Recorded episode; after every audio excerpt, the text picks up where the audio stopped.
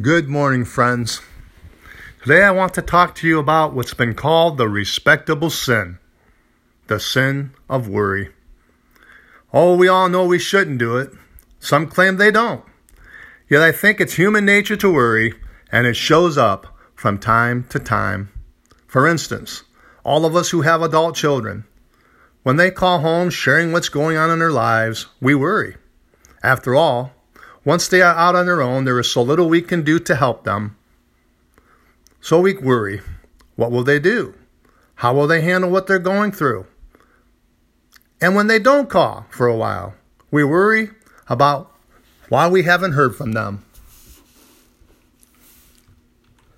All of you who have school age children, since the pandemic hit, you worry.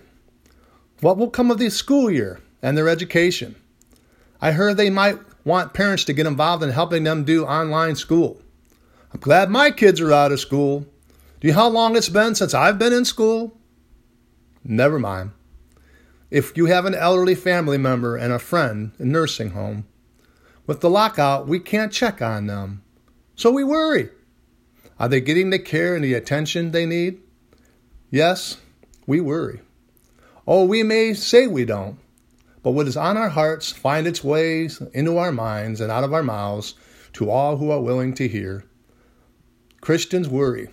Whether we call it a burden on our hearts, concern for others, being human, we all worry.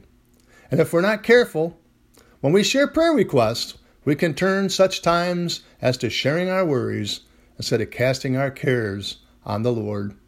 Today, I want you to think about what God has to say about worry. Does he understand how we are prone to worry? Does he realize our predicament? Turn with me to Matthew 6 25 through 34. Therefore, I tell you, do not be anxious about your life, what you will eat or what you will drink, nor about your body, what you will put on. Is not life more than food, and the body more than clothing? Look at the birds of the air. They neither sow nor reap nor gather into barns, and yet your heavenly Father feeds them. Are you not of more value than they? And which of you, by being anxious, can add a single hour to his span of life? And why are you anxious about clothing? Consider the lilies of the field, how they grow. They neither toil nor spin. Yet I tell you, even Solomon in all his glory was not arrayed like one of these. But if God so clothes the grass of the field, which today is alive and tomorrow is thrown into the oven, will he not much more clothe you, O you of little faith? Therefore do not be anxious, saying, What shall we eat? Or what shall we drink? Or what shall we wear? For the Gentiles seek after these things, and your heavenly Father knows you need them all. But seek first the kingdom of God and his righteousness, and all these things will be added to you. Therefore, do not be anxious about tomorrow, for tomorrow will be anxious for itself. Sufficient for the day is its own trouble. This passage comes from the great Sermon on the Mount, Jesus' first message to his people. Can you imagine after 30 years of living among the Jewish people, listening to conversation after conversation in Joseph's carpenter shop, in and out of synagogue services, being a part of life in Nazareth? We can only imagine what Jesus heard. So, what did he say about worrying? What did he say about, about our Heavenly Father and what he has to say about such preoccupations?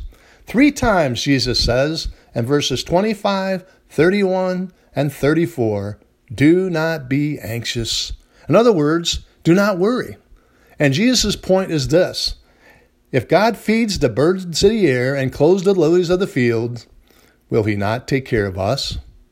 Now I understand we are living in a troublesome time.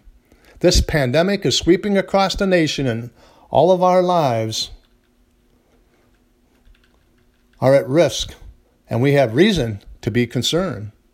However, our worry will not help us handle this situation or any situation for that matter. In fact, it only makes things worse, robbing us of the peace, joy, and blessings God has showered upon us. So, how do we handle causes for worry? Remember what Jesus said in verse 32 Your heavenly Father knows what you need. Say it daily, Say it often. Say it every time when you're prone to worry. My Heavenly Father knows what I need. Let's pray together. Heavenly Father God, we thank you this morning.